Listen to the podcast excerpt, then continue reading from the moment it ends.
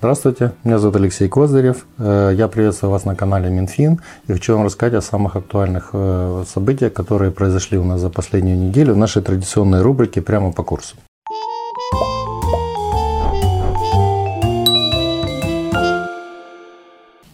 Итак, первый вопрос. 28.04 вступил закон э, о финмониторинге. Что изменится для людей, какие платежи будут мониторить банки, в каких случаях смогут блокировать платежи и счета, какие операции нельзя будет проводить без паспорта. Первое. Порядка 95% клиентов не подпадут под эти операции, поскольку так или иначе они не подпадают под критерии финмониторинга. Поэтому большинству клиентов, пенсионеров, студентов, э, бабушек, простым рядовым сотрудникам компаний особенно переживать нечего плечо. Что поменяется? Первое. Вводится риск-ориентированный подход в работе с клиентами. То есть фактически клиенты будут разделяться на низкорисковые, как раз то, что я говорил, пенсионеры, студенты, рабочие и так далее, и высокорисковые, те, которые проводят операции на достаточно большие суммы. Соответственно, исходя из этого, будет и разный к ним подход вот, э, с точки зрения финансового мониторинга. Второе. Из позитивного. Увеличен предельный порог операции обязательного финмониторинга. Раньше под него подпадало 150 тысяч гривен и более. Если было 17 признаков, по которым обязательно нужно было банкам и э, другим финансовым организациям э, сообщать э, Госфинмониторинг. Сейчас таких остается всего 4 признака, и сумма увеличена до 400 тысяч. Какие 4 признака? Это работа с наличностью, то есть это наличные переводы и так далее. Перевод средств за границу, он все равно будет мониториться. Операции, связанные с политическими партиями, политиками и так далее.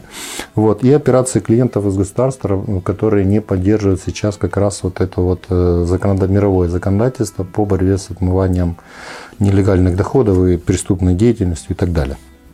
Э, закон дает возможность, э, как уже вот многократно, наверное, вы слышали, э, в принципе, дистанционно открывать вам счета, выполнять какие-то операции и так далее. То есть, если раньше вы должны были приходить в банк, предъявлять свои документы, то сейчас вы сможете это делать по тому же скайпу и так далее. То есть, каждый банк пропишет свою процедуру идентификации клиентов. То есть, вам не нужно будет бежать каждый раз в банк. Более того, если уже имеете карточки или имеете операции персонально, которые вы проводили с банком, то вы уже имеете, находитесь в базе данных этого банка, и он будет считать вас идентифицированным. Соответственно, значительную часть операций у вас вообще ничего не поменяется. Вот. Кроме всего прочего, э, мы должны понимать, что, например, такие же как переводы, как P2P, например, у Приватбанка, они тоже не будут подпадать под э, дополнительные какие-то ограничения. И Финмон по той простой причине, что и покупать э, и, и отправитель или получатель уже банком идентифицированы. Это тоже ключевая тема, поскольку ее задают этот вопрос, задают не очень большое количество наших пользователей.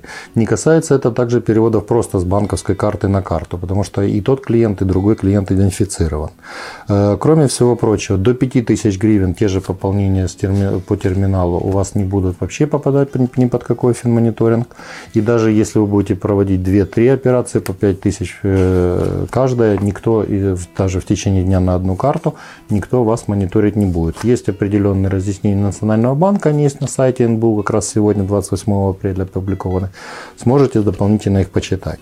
Но нужно понимать, что ранее вы могли пополнять терминалы на 15 тысяч гривен, и в этих пределах э, не идентифицировали вас как, э, грубо говоря, пополняющий этот счет. Теперь эта сумма снизена до 5. Что ничего не будет касаться никаким образом, почему вы не будете попадать под Финмон? В чем? Это по оплатам коммунальных услуг, оплату налогов, других обязательных государственных платежей, оплату товаров и услуг – пополнение кредитной карты 30 тысяч гривен, наличные переводы в пределах Украины на сумму до 5 тысяч гривен, снятие средств со своего счета. Почему так все эти операции не будут попадать под Финмон? Потому что так или иначе банки вас уже идентифицировали.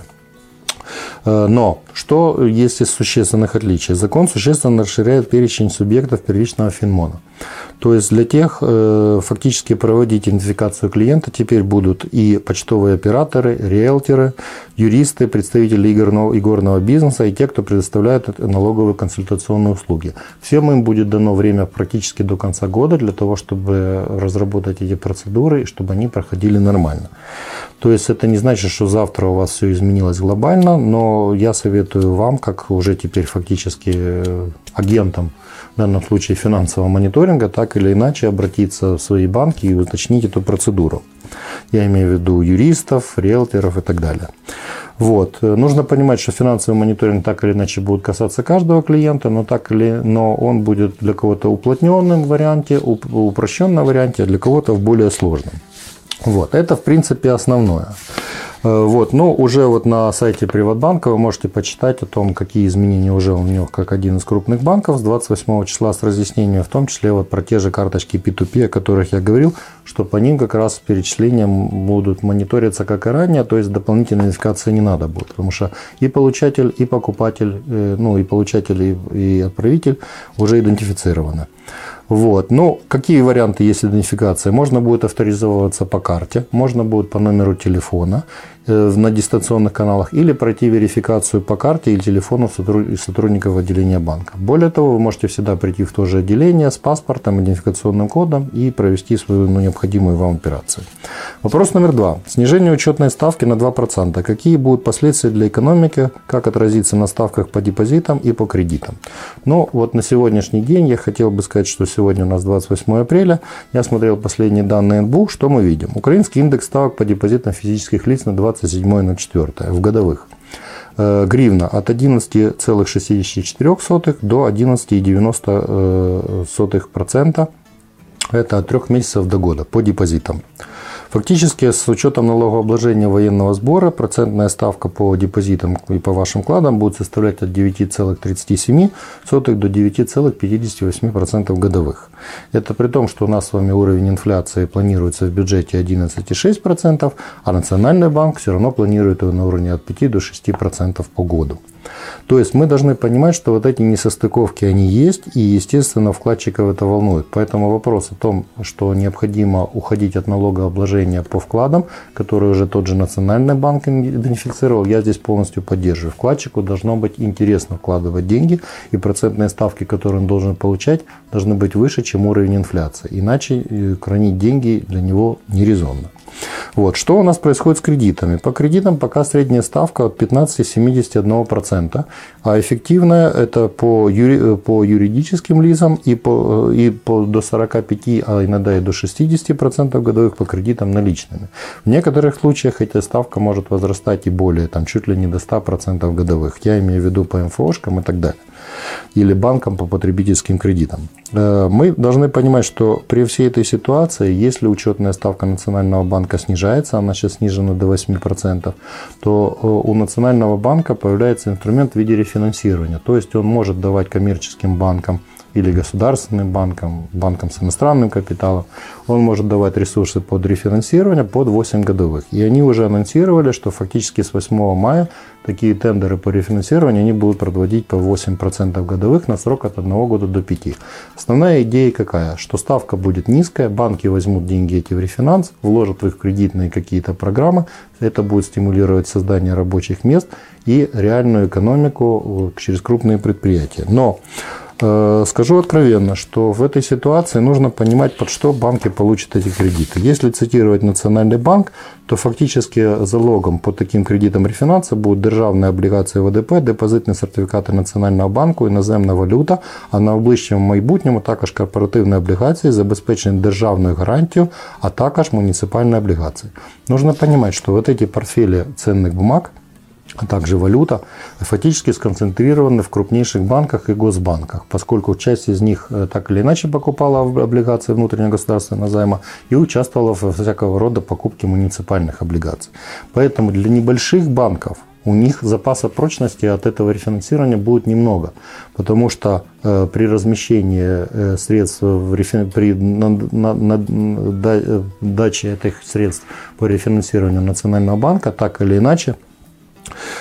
Национальный банк будет брать залог больше, чем ту сумму рефинанса, которую будет давать. Он будет дополнительно еще обеспечивать все проценты по выплаты, потенциальные штрафные санкции и так далее. Соответственно, в любом случае сроки, э, депози... Э, сроки, которые есть по облигациям в портфелях банков и так далее, именно на те, которые сроки от 1 года до 5 лет рефинанса, которые есть, это в основном как раз крупные банки.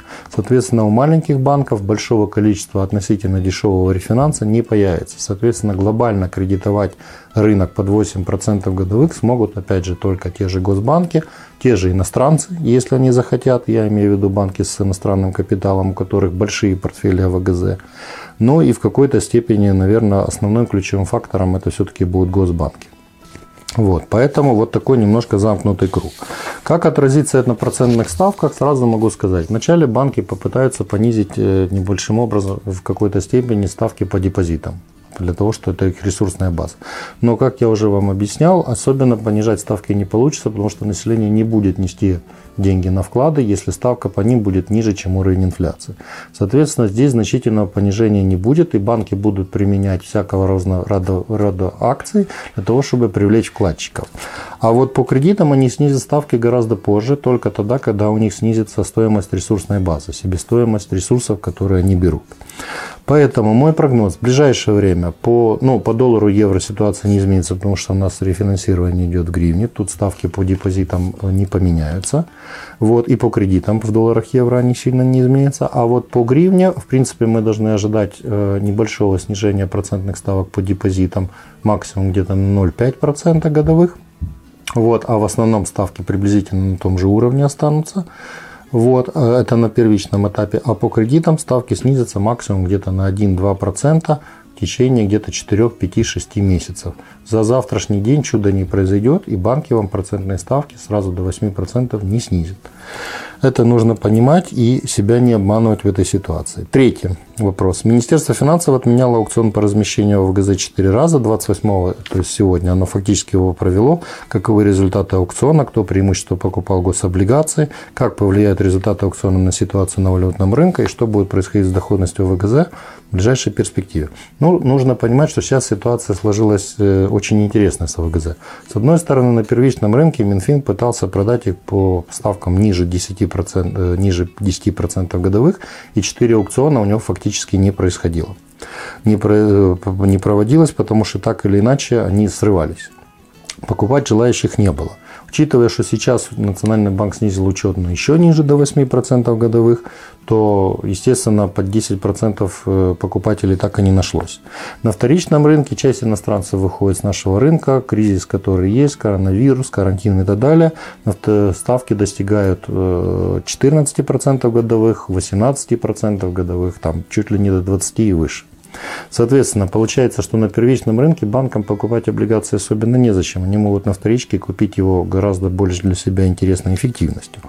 Вот. И, соответственно, нужно было понимать, что будет делать дальше Минфин. Сегодняшний аукцион знаковый, есть уже его результаты. И фактически я хочу сказать так, что если по данным Национального банка процентные ставки по депозитам юридических лиц были от 6% по краткосрочным, ну, 6 там, с половиной процентов до 14 процентов годовых по долгосрочным ресурсам гривне, э, то фактически для, э, для юридического лица 14 годовых превращалось в 11,27 27% годовых э, после налогообложения. То есть фактически для того, чтобы привлекать деньги в ВГЗ, Э, Минфин должен был предложить им процентную ставку порядка ну, хотя бы 12% годовых, потому что фактически за счет АВГЗ Минфин хочет закрывать основную часть дыры в 300 миллиардов гривен, которая, мы помним, возникла после принятия антикоронавирусного закона.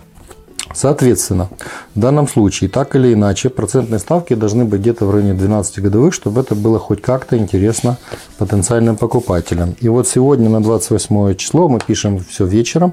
Вот в 6 вечера, 18.00, как раз бросил Национальный банк новые данные. Смотрим.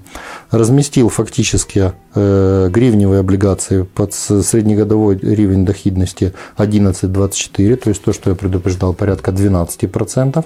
Это при том, что раньше размещался Э, ниже 10% и не хотел подниматься. То есть он поднялся по ставкам. И разместил 53 миллиона на 169 э, дней и 111 э, миллионов привлек под 3 с половиной процента, это уже в долларах, то есть 53,2 миллиона долларов привлек, под 3,29 на 169 дней и под 3,50 привлек фактически 111 миллионов долларов на 252 дня. Фактически объем привлечения э, в гривневом эквиваленте 9 миллиардов 831 миллион. О чем это говорит? О том, что Минфин подвинулся по доходности, они понимают, что сейчас рынок не готов э, низко платить по низко иметь низкую доходность в ВГЗ в гривневых, и, соответственно, он чуть-чуть эту ставку подвинул. Что касается ставок по долларах, ну, по валютным, то вот эти привлечения, которые он сделал, они фактически для нашего рынка развивающихся стран, той ситуации, которая есть сейчас на международных рынках, это нормальная стоимость привлечения, и хорошо, что мы это сделали. Вот. Ну и четвертый вопрос. Прогноз курса доллара и евро на неделю. Чего ждать? Значит, прогноз доллара и евро на период с 29 апреля по 6 мая. Что будет влиять? Завершение месяца начала отчетного периода, продолжение периода основных выплат НДС, зависимость межбанка от действия крупных игроков, интервенции Национального банка, приближение майских праздников, когда население так или иначе традиционно сдает больше валюты в обменнике. Итак, доллар межбанк, коридор от 26,80 до 27,45. Это те пределы, которые будут и покупка, и продажа доллара на межбанке. Доллар наличный в пределах 26,75 до 27,55. В этих э, коридорах будет э, курсы покупки и продажи наличного доллара. Доллар, э, евро межбанк, прошу прощения. Коридор 28,81 на 30,06 гривен и евро наличный коридор от 28,75 до 30,16 гривны. То есть в этих пределах будут курсы покупки, и продажи евро и наличного, и на межбанке. Кросс-курс доллар-евро я прогнозирую будет от 0,075 до 1,0995 доллара за евро. Хотелось бы еще обратить ваше внимание на то, что вот та, та ситуация, которая сейчас есть на межбанке, это достаточно большое застойное явление. То есть хвалиться тому, что сейчас, вот, например, на сегодняшний день курс э, доллара приблизительно порядка 27 гривен за доллар, плюс-минус – Э, здесь особенно хвалиться нечем. Потому что что происходит у нас? Это как раз свидетельствует о застое в экономике. У нас экспортеры так или иначе вынуждены продавать валюту, потому что идет посевная, у металлургов не хватает оборотных средств. Кроме всего, и они вынуждены тратиться на текущую, естественно, деятельность, то есть аграрии на посевную, металлурги на текущую деятельность. Э, другие все компании, так или иначе, у них э, сейчас начались период достаточно больших неплатежей, они вынуждены забирать э, депозиты с банков для того, чтобы делать текущие затраты, ну и продавать имеющиеся у них валюту для того, чтобы закрывать текущие гривневые операции. Вот. Это то, что касается, грубо говоря, продавцов. Что касается покупателей, то в основном мы видим, что это не резиденты, которые периодически выходят с нашего рынка, покупают валюту. И мы видим, что количество импортеров, которые покупают э, сейчас валюту, оно сократилось. С одной стороны, это объективная причина. Мы помним о том, что цены на нефть сейчас низкие, соответственно, импортерам энергоносителей надо покупать меньше валюты. Вот. Но и с другой стороны, надо понимать, что резко сократились объемы продажи импорта. Фактически все ушло в онлайн, карантин, все, все закрыто. И, соответственно, импортеров значительные объемы э, спроса на валюту упали. Чем это чревато? Так или иначе, потери рабочих мест. Соответственно, э, у того же правительства стоит вопрос. Надо активизировать как-то экономическую деятельность с одной стороны, чтобы потери от карантина не стали больше, чем потери э, всего, всего, что происходит. С другой стороны, обеспечить безопасность людей. Поэтому я уверен, что после 11 мая так или иначе определенные послабления по карантину будут, и что мы пойдем по пути той же Европы и, в принципе, других стран, которые эти послабления делают уже в угоду своей экономике. Хотя это и приводит к дополнительным, к сожалению, рискам по человеческим жизням. Итак, я хотел бы все-таки, чтобы мы смотрели с оптимизмом. Я уверен, что после 11 мая все-таки ситуация улучшится, и наши ученые не, ошибу, не ошибутся, и мы пройдем уже все пики коронавируса. До свидания.